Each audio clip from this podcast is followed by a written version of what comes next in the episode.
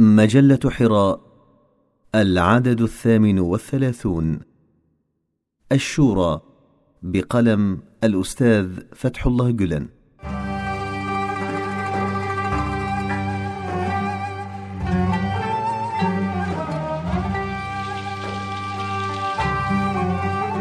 الشورى سمة حيوية وقاعدة أساسية لرباني اليوم كما كانت للورثة الأولين كذلك. فهي في القرآن أبرز علامات المجتمع المؤمن وأهم خصوصيات الجماعة التي تهب قلبها للإسلام. وتوضع الشورى في القرآن الكريم صفا واحدا مع الصلاة والإنفاق. والذين استجابوا لربهم وأقاموا الصلاة وأمرهم شورى بينهم ومما رزقناهم ينفقون. فينبه المولى تعالى إلى أن الشورى تعامل يترادف مع العبادة ويبين هذه المسألة الحيوية في الأمر الإلهي بالاستجابة لله تعالى وذكر ضرورات الاستجابة ونتيجتها الصلاة والشورى والإنفاق. فبهذا الاعتبار لا يعد المجتمع الذي يهمل الشورى مجتمعا متكامل الإيمان كما لا تعد الجماعة التي لا تعمل بها جماعة مسلمة بالمعنى الكامل. فالشورى في دين الإسلام أساس حياتي لا بد للرؤساء وللمرؤوسين من إجرائه. فالرؤساء مكلفون بالاستشارة في السياسة والإدارة والتشريع وأمور كثيرة تتعلق بالمجتمع والمرؤوسون مكلفون ببيان رأيهم وفكرهم فيها للرؤساء. وإنه لمن المفيد أن نورد بعض الملاحظات الهامة عن مبدأ الشورى. الشورى شرط أساسي لإقرار الرأي الصائب في مسألة من المسائل وكثيرا ما تظهر نتائج وخيمة وهزيلة للقرارات المتعلقة بالفرد أو المجتمع ما لم تمحص بآراء الآخرين أو انتقاداتهم. وإن من ينحبس في رأيه ولا يعتد بآراء غيره مهما كان رفيع الفطرة وعالي الذكاء بل داهية من الدهاه يتعرض إلى أخطاء وزلات أكثر مما يتعرض لها رجل آخر متوسط المواهب ينفتح في آرائه بالمشورة. فالإنسان الأعقل هو الأعظم اعتدادا والتزاما بالمشورة والأكثر استفادة من أفكار الآخرين. ومن يكتفي بأفكاره الشخصية في عمله وبرامجه أو يسعى لفرضها على غيره لا ينجو من فقدان طاقة حركية مهمة وزد على ذلك نفور وكره واستثقال ممن حوله لا محالة. فالمشورة هي الشرط الأول لكي يجني المرء أفضل الثمار قاطبة من كل عمل يعمله. كذلك هي الوسيلة الأهم في استمداد قدرة تفوق قدرته وطاقته اضعافا مضاعفة. فينبغي إجراء أوسع استشارة وتحر قبل مباشرة عمل من الأعمال والجد في الأخذ بالأسباب والتدابير حتى نتجنب الوقوع في تصرفات مضرة تضاعف المصيبة في النتيجة مثل تجريح القدر أو اتهام الأفراد المقربين منا. ولا مفر من الندم وانكسار الخاطر ما لم يتم التفكير في عاقبة الأمر وما لم تؤخذ مشورة أهل المعرفة والخبرة قبل المبادرة في العمل.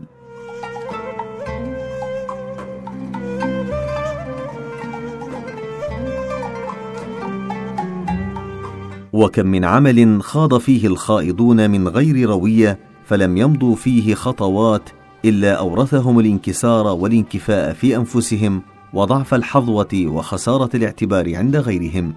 والقاعدة في الإسلام على اعتباره نظاما مثاليا أن الشورى من أهم القدرات الحركية لقيامه ودوامه فهي من أهم العناصر في حل القضايا المتعلقة بالفرد والمجتمع والشعب والدولة والعلم والمعارف والاقتصاديات والاجتماعيات ما لم يرد فيها نص صريح. إن هيئة شورى الدولة في الإسلام تتقدم على السلطة التنفيذية وترشدها. وهيئة الشورى في الدولة التركية اليوم تعد محدودة في الوظيفة وضيقة الساحة في الحركة ومقيدة قياسا بالشورى في الإسلام. وإن رئيس الدولة أي ولي الأمر الأعظم ملزم بأصل الشورى حتى ولو كان مؤيدا من عند الله ومعلما ومربا بالوحي والإلهام. هكذا كان دأبنا في الماضي وكذلك دأبنا في الحاضر. ولئن وقع إهمال في تنفيذ مبدأ الشورى هنا أو هناك فإن شعوبنا ومجتمعاتنا كثيرا ما طبقته بأسماء وعناوين متنوعة. ولكن لم ينجح مجتمع أهمل مبدأ الشورى أو تناساه حتى اليوم ابدا. وعندما يقول سيدنا صلى الله عليه وسلم ما خاب من استخار ولا ندم من استشار يعلق فلاح الأمة وضمان مستقبلها بالشورى. ترد الشورى في القرآن الكريم في آيتين بالتصريح وفي آيات كثيرة بالتلميح. هاتان الآيتان المصرحتان بالشورى من غير تأويل أو تفسير بأمره السبحاني هما وشاورهم في الأمر وأمرهم شورى بينهم هذا وفي تسمية السورة التي فيها بيان الشورى بهذا الاسم حكمة بالغة. فترد الشورى في هذه السورة وصفا للصحابة الكرام مع الثناء عليهم. فكأن الآية الكريمة تتضمن بعدا من الثناء لهؤلاء الذين جعلوا الاستشارة محور أعمالهم وأمورهم. وإن اختيار وصف الشورى من أوصاف الثناء والمديح الكثيرة في الأصحاب الكرام دليل على الأهمية العظمى للمشورة. وكما يجعل القرآن الكريم الشورى قاعدة لها أهمية عظمى كذلك السنة السنية تهتم بها اهتماما بالغا بل تحشد لها النصوص حشدا. فكان سيدنا الرسول صلى الله عليه وسلم يستشير كل واحد في كل مسألة ليس فيها نص رجلا أو امرأة شابا أو شيخا. ومع التقدم الكبير الذي حققناه في ميادين مختلفة اليوم إلا أننا لم نبلغ بعد في فلسفة الشورى ما بلغوه في تلك الأيام. نعم كان رسول الله صلى الله عليه وسلم يستشير أصحابه في كل أمر ويستطلع آراءهم وأفكارهم ويحصل على موافقتهم في كل عمل يخطط له ويثمن أحاسيس الوجدان العام ومشاعر المجموع وميول المجتمع المتآلف كالبنيان المرصوص لتكتسب قراراته قوة ومناعة لا يمكن زعزعتها. فقد كان يهيئ الجميع لكي يشاركوا روحا وفكرا في الأعمال التي يبرمج لها فيحقق مشاريعه بأمتن الحسابات الإحصائية. لنطلع على مشاهد من حياته السنية صلى الله عليه وسلم المتعلقة بهذا الشأن. حينما خرج حضرة سيد الأنام صلى الله عليه وسلم إلى أحد لقن أصحابه بعض التوصيات وراعى أمورا استراتيجية ومن هذه الأمور التي أنفذها وضع الرماة في موضع مرتفع من أحد وتنظيم حال قتالهم وتحذيرهم من ترك مواضعهم مهما آلت إليه مجريات الحرب. ونهيه عن النزول لاقتسام الغنائم وتوصيات أخرى. ولكن الأصحاب الكرام وقعوا في خطأ اجتهادي في تقدير انتهاء مدة الأمر باعتبار الوقت مع رفعة فهمهم للطاعة ودقائقها فصاروا في وضع مخالفة خفية. وواجه سيدنا صلى الله عليه وسلم معارضة ضمنية أخرى في مسيرة أحد. فلو كان أحد آخر في مكانه وواجهته تلك المعارضات المتتالية التي أوقعت هذه الأضرار والخسائر لأزاح آراءهم بظهر كفيه وقال لهم اذهبوا عاقبكم الله لكنه لم يفعل ذلك بل كان يتلو عليهم وهم منهمكون في البحث عن المذنب والبريء وشاورهم في الأمر ثم يجمعهم للتشاور ووجهه يقطر دما جراء اعتداء وحشي كان بعض أصحابه سببا له وسط أشلاء أجساد الشهداء وشده الأصحاب وحيرتهم في أنفسهم حتى توجه بعضهم نحو المدينة في تلك المحنة غير مبال بما حصل ولم يكتف باستشارتهم بل بلغهم بأمر الله له بطلب العفو والاستغفار لهم.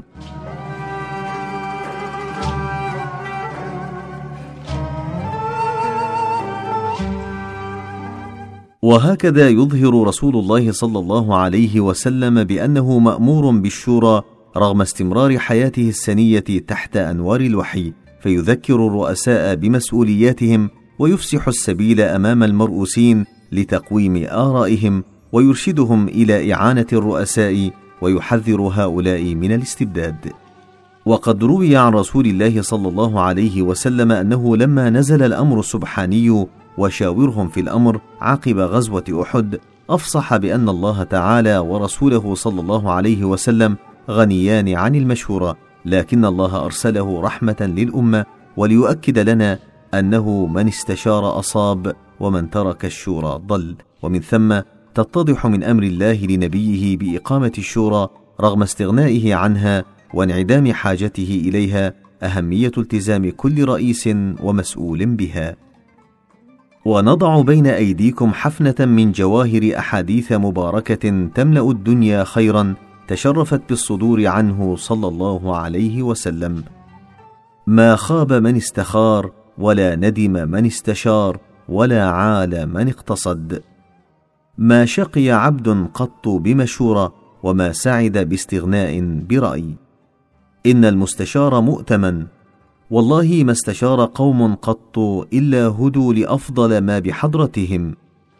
لذلك اتفق علماء الإسلام على أن الشورى أصل من أصول الإسلام وحكم يلزم العمل به وقد نفذ هذا الأصل مع التنوع في التنفيذ على مدى الزمان في العهود المتعاقبة وفي مواجهة أوضاع شتى. الشورى مبدأ أساس. وبديهي أن الشورى ليست مبدا يتفوق على الأوامر الإلهية. نعم الشورى أساس لبعض القوانين والنظم الحيوية لكنه مقيد بالمصادر التشريعية الكبرى. فالإسلام لا يسمح بالتدخل البشري في المسائل التي ورد فيها نص صريح. ففي هذه المسائل لا يرجع إلى الشورى إلا لاستشفاف المقاصد التي يعبر عنها النص. أما القضايا التي لم يرد فيها نص فهي في نطاق الشورى تماما. وجدير بالذكر أن ما تم الوصول إليه في الشورى من نتائج وقرارات ملزم إلزام النص ولا يجوز مخالفة ما خلصت إليه الشورى بعد ذلك أو سرد آراء وأفكار مناقضة لها. فإن وجد خطأ ما في قرار الشورى مع اتفاق الجمهور عليه فإنه لا يمكن إزالته إلا بشورى مماثلة. وصحيح أن نصوص الشورى تفيد العموم في معنى من المعاني لكنها تخصصت أيضا بتعلق النصوص بمواضيع معينة وبعمل رسول الله صلى الله عليه وسلم وتصرفه. إن النصوص في الإسلام أكدت على قضايا كبرى نبهت إلى أصول كلية وقواعد عمومية ولم تفصل كثيرا فيما عداها من الأمور الفرعية. أما المسائل التي لم يرد فيها نص فهي في نطاق الشورى بتمامها ومعروضة على التشاور.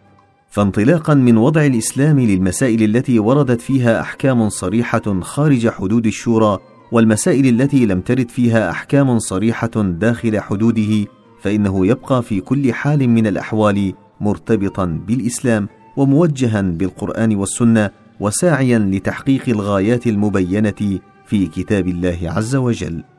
ولا شبهة في أن الإسلام يقصد قبل كل شيء غايات عليا مثل تحقيق المساواة بين البشر ومحاربة الجهل ونشر العلم ونسج المسائل كلها حول الهوية الإسلامية ومنع تناقض المسلم مع ذاته وتوجيه إنسان الوطن للحفاظ على منزلته ووقاره في الموازنات الدولية وتحقيق العدالة الاجتماعية بين الفرد والمجتمع وتطوير وعي الأمة برمتها وبجميع أفرادها في الحب والاحترام والاهتمام بهم الآخر والتضحية ورهافة أحاسيس الفيوضات المادية والمعنوية للعيش من أجل الآخرين ومراعاة الموازنة بين الدنيا والآخرة وتنظيم السياسة الداخلية والخارجية ومتابعة التطورات في العالم وتجهيز مصادر القوة وتحديثها وإعداد فرق الحرب النفسية إلى درجة القدرة على مواجهة العالم متى اقتضى الأمر ذلك.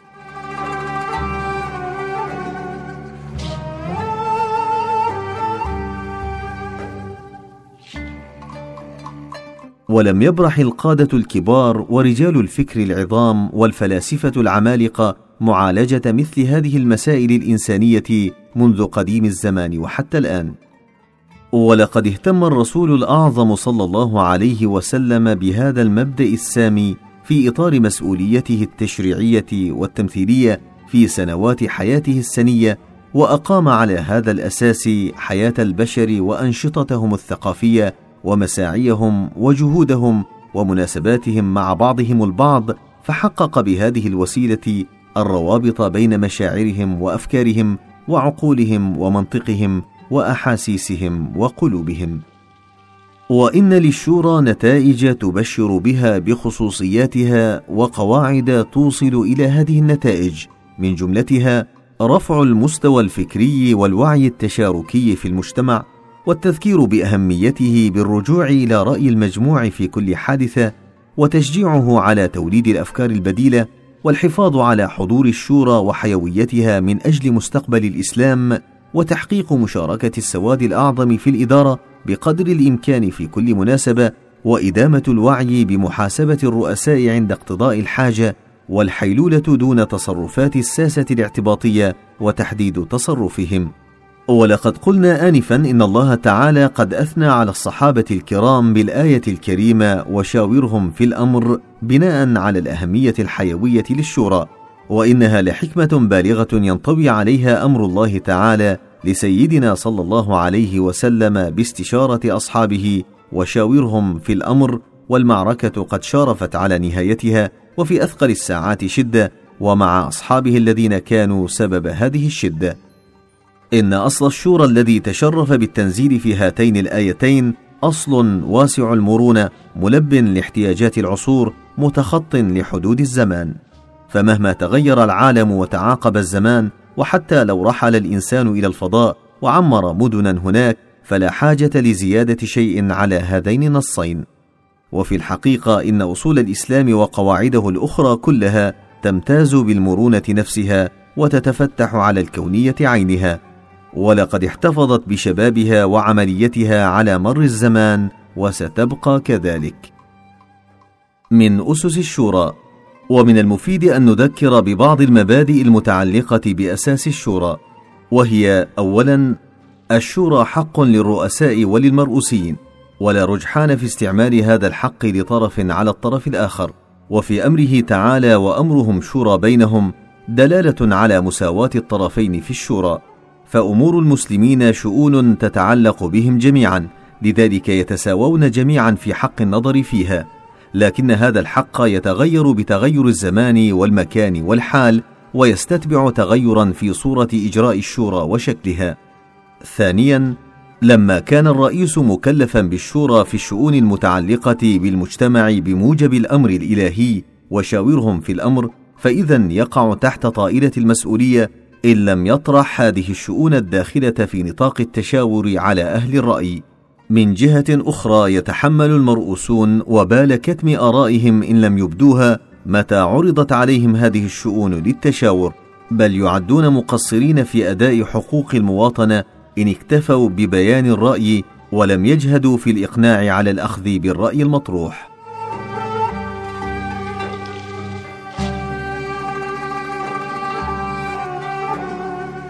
ثالثا ومن الأسس المهمة طلب مرضاة الله تعالى وتحري مصلحة المسلمين في الشورى والامتناع عن تحريف آراء أهل الشورى عن وجهتها بالرشوة والضغط والتهديد. يتفضل رسول الله صلى الله عليه وسلم فيقول إن المستشار مؤتمن فمن استشير في شيء فعليه أن يشير وكأنه يشير لنفسه. رابعا قد لا يحصل إجماع في الشورى. فإن لم تتفق الآراء في مسألة اجماعا فيعمل برأي الأغلبية فإن الشارع صلى الله عليه وسلم يجعل الأغلبية في حكم الإجماع حيث يقول يد الله مع الجماعة ويقول إن أمتي لا تجتمع على ضلالة ويقول أيضا سألت الله عز وجل ألا يجمع أمتي على ضلالة فأعطانيها ففي بياناته هذه ينبهنا إلى أن للأغلبية قوة الإجماع وإلى لزوم اتباع السواد الأعظم وفي حياته السنية أمثلة كثيرة على ذلك منها تشاوره في أوائل بدر وأحد وأواخرهما. خامسا لا يجوز مخالفة الرأي أو اقتراح بديل له بعد إقراره بالإجماع أو الأغلبية ما دامت الشورى قد تمت وفقا لشروطها. فإظهار الرأي ضد القرار بحجج شتى كادعاء صحة الرأي المخالف أو تسجيل هامش بالمعارضة على أصل القرار هو إفساد وخيم وإثم كبير. فقد خرج رسول الله صلى الله عليه وسلم إلى أحد على خلاف اجتهاده موافقا رأي الأغلبية ولم يعلق بعد ذلك على رأي الأغلبية مع ثبوت غلطهم لا في الأول ولا في الآخر بل ومع إشارة القرآن الكريم إلى احتمال مساءلة أولئك المقربين عن تلك الزلة في أثناء التجهيز لأحد. سادسا الشورى تشغل كل وقتها لحل المشاكل القائمة ولا تنشغل بالمشاكل الافتراضية. إن الحياة الإسلامية تبقى مستمرة في ظل النصوص بداهة وطبعا.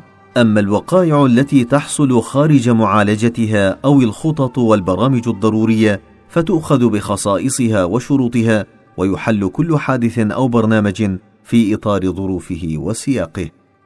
سابعا تجتمع الهيئة المشكلة للشورى كلما دعت الحاجة فتبت في المشكلات والمسائل وتنجز الخطط والبرامج ولا تنفك عن العمل حتى إكماله. وليس في أيدينا نص عن إجراء الشورى في دورات زمنية معينة ولا إشارة إلى إجرائها بأجر ومرتب. ونحن غير ملزمين بالتطبيقات الجارية بعد مرحلة التشريع. والمشاهد أن إجراء الشورى بموظفين من ذوي الرواتب يستجلب معه مشاكل معروفة. الشورى والمستشارون. الكلام عن الشورى يتطلب الكلام عن المستشارين بالضرورة. لما كان اجتماع الناس كلهم على صعيد واحد للتشاور محالا فالضرورة الملزمة هو الاكتفاء بزمرة معينة منهم. كذلك ينبغي أن يمتاز هؤلاء بمؤهلات خاصة بناء على حاجة الشورى إلى العلم والممارسة والاختصاص والخبرة بدرجة كبيرة حسب المواضيع المطروحة للتشاور. وهم من اصطلح العلماء على تسميتهم بأهل الحل والعقد من الكبار المقدمين المقتدرين على حل المشكلات. والضرورة تحكم بتواجد أهل الخبرة والاختصاص في المواضيع العلمية والفنية والهندسية المتعددة التي هي من مصالح المسلمين زيادة على توافر المعاني والروح والعلوم الإسلامية في الكبار المقدمين من أهل الحل والعقد وخصوصا في أيامنا لتشابك الحياة وتحول كل مشكلة إلى مشكلة عالمية.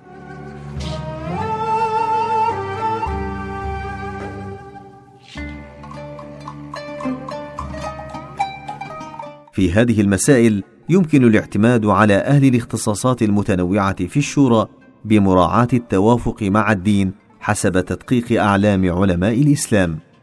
وكما أن الشورى مناطة بأهل الحل والعقد فإن شكل إجرائها بتغير الزمان والأحوال مناط بهم أيضا. فنجد حينما نقرأ أوراق التاريخ تنوعا في تنفيذ الشورى على مر العصور وتغير الأحوال. فهي تجرى في دائرة ضيقة تارة وفي دائرة أوسع تارة ولا تتجاوز دائرة المدنيين مرة وتفتح أبوابها لأرباب السيف وأرباب القلم مرة أخرى في أوضاع متنوعة بتقلب عصور التاريخ. وليس ذلك بسبب تعرض هذا الأصل إلى التغيير بل بسبب المرونة والعالمية التي تجعل الشورى قابلة للتطبيق في كل عصر ومكان. ومهما تغيرت أشكال إجراء الشورى حسب الزمان والمكان والأحوال فإن اتصاف الكبار المقدمين بالعلم والعدالة والدراية والنظر والخبرة والحكمة والفراسة ثابت لا يتغير. العدالة هي أداء الفرائض واتقاء المحرمات وتجنب ما يناقض القيم الإنسانية والعلم هو الدراية والخبرة في الدين والإدارة والسياسة والفن. ولا يلزم أن يكون الفرد نفسه متخصصا في فروع العلم المتنوعه لكن اللازم أن تكون الشخصية المعنوية لهيئة الشورى متفتحة على كل هذه المواضيع ولا مندوحة في الرجوع إلى أهل الدراية من غير علماء الإسلام في الموضوعات المعتمدة على النظر والخبرة. وكما تحمل الحكمة في دلالتها ومعناها على العلم والحلم ومعنى النبوة كذلك تصرف إلى الاطلاع على ما خلف ستار الأشياء والنظر والشعور بالأمور الغائبة عن الناس بنور الفراسة والقدرة والقابلية والفطانة في حل المعضلات الفردية والاجتماعية فأهلها قليل ووزنها ثقيل وتحظى في كل زمان بالتوقير والقبول. وينبغي التوقف مليا عند اهتمام سيدنا النبي صلى الله عليه وسلم في حياته السنية كلها بالشورى والاحترام لرأي كل امرئ مهما كان سنا وعقلا. فكان صلى الله عليه وسلم يرجع إلى آراء الآخرين في كل وقت ويستأنس بنظرهم ويتحرى عن أقوم السبل لتأسيس خططه وبرامجه على أرض صلبة. فمرة يستطلع نظر أهل الرأي فرادى ومرة يجمعهم معا ليسند الشورى بالشعور الجماعي. وهذه نماذج من سيرته تنير المسألة. في حادث الإفك استشار سيدنا صلى الله عليه وسلم عليا وعمر وزينب بنت جحش وبريرة وغيرهم من الصحابة رضوان الله تعالى عليهم أجمعين. فأشار علي رضي الله عنه برأي ذهب فيه إلى التفريج عن كربة سيدنا صلى الله عليه وسلم. وتوقف عمر وزينب وبريرة وكثير من الذوات المباركة رضوان الله عليهم عند طهارة وزكاة وسمو أمنا عائشة رضي الله عنها وقد رويت في مشورة عمر رضي الله عنه محاورة لطيفة وإن انتقد سندها فقد قال وقد رويت في مشورة عمر رضي الله عنه محاورة لطيفة وإن انتقد سندها فقد سأل رسول الله صلى الله عليه وسلم عما يراه في أمنا عائشة رضي الله عنها فأكد عمر طهارتها وزكاتها فلما سأله سيدنا عن مستند حكمه هذا أجاب بأنه كان عليه الصلاة والسلام يصلي بهم مرة فخلع نعله أثناء الصلاة فلما سئل عن سبب خلع النعل أثناء الصلاة رد بأن جبريل عليه السلام أنبأه بلوثة نجاسة في النعل. فإن كان الله ينبئ عن لوثة نجاسة في نعل رسول الله صلى الله عليه وسلم فكيف يعقل ألا ينبئ عن شيء يلحق بزوجه؟ ولئن تعلق أصل الرواية هذه بشباك موازين الجرح والتعديل فالعبرة لا تناقش. في غزوة بدر استشار الرسول صلى الله عليه وسلم المهاجرين والأنصار فتكلم المقداد رضي الله عنه باسم المهاجرين وسعد بن معاذ رضي الله عنه باسم الأنصار كلاما فذا رائعا في نصرة رسول الله صلى الله عليه وسلم مفعما بالإيمان والحماس والتسليم له فوجه جماعتيهما إلى تأييد القرارات المتخذة وإنفاذها فهناك جعل رسول الله صلى الله عليه وسلم عموم الناس اصحابا لقرارات حيوية واستنصر بالوجدان الاجتماعي إلى جانبه. وفي بدر أيضا استشار صلى الله عليه وسلم الحباب بن المنذر والصحب الكرام عن المنزل الذي ينزله جيش الإسلام والوادي الذي فيه يلقى العدو. وأقر قرارات أنفذها الجيش المسلم فتغلب على قوة العدو البالغة ثلاثة أضعاف المسلمين أو أربعة أضعافهم في حملة واحدة عاد بعدها إلى المدينة تحدوه أناشيد النصر. وفي وقعة الأحزاب استشار صلى الله عليه وسلم الأصحاب الكرام فمال إلى رأي سلمان الفارسي رضي الله عنهم أجمعين بحفر خندق حيث يظن دخول الأعداء منه إلى المدينة فكان انموذجا للأهمية التي يوليها للشورى. وفي صلح الحديبية اهتم النبي صلى الله عليه وسلم بالشورى اهتماما بالغا فاستطلع رأي الجماعة وبعده استشار أمنا أم سلمة ثم أبان عن نهج واستراتيجية حسب الآراء والأفكار التي سارت في استقامة ميوله الذاتية فغير هزيمة لا مفر منها إلى نصر مؤزر في عودته إلى المدينة. إن التحري في حياته السنية صلى الله عليه وسلم يؤكد لنا مدى أهمية النظر الشوري في كل مسألة أو معضلة والأخذ بها بعد العرض على الوجدان الاجتماعي. وليست مجالس الشورى في دول الإسلام المتعددة بعد ذلك إلا صورا مبسطة للشورى الأولى وهيئتها الأولى.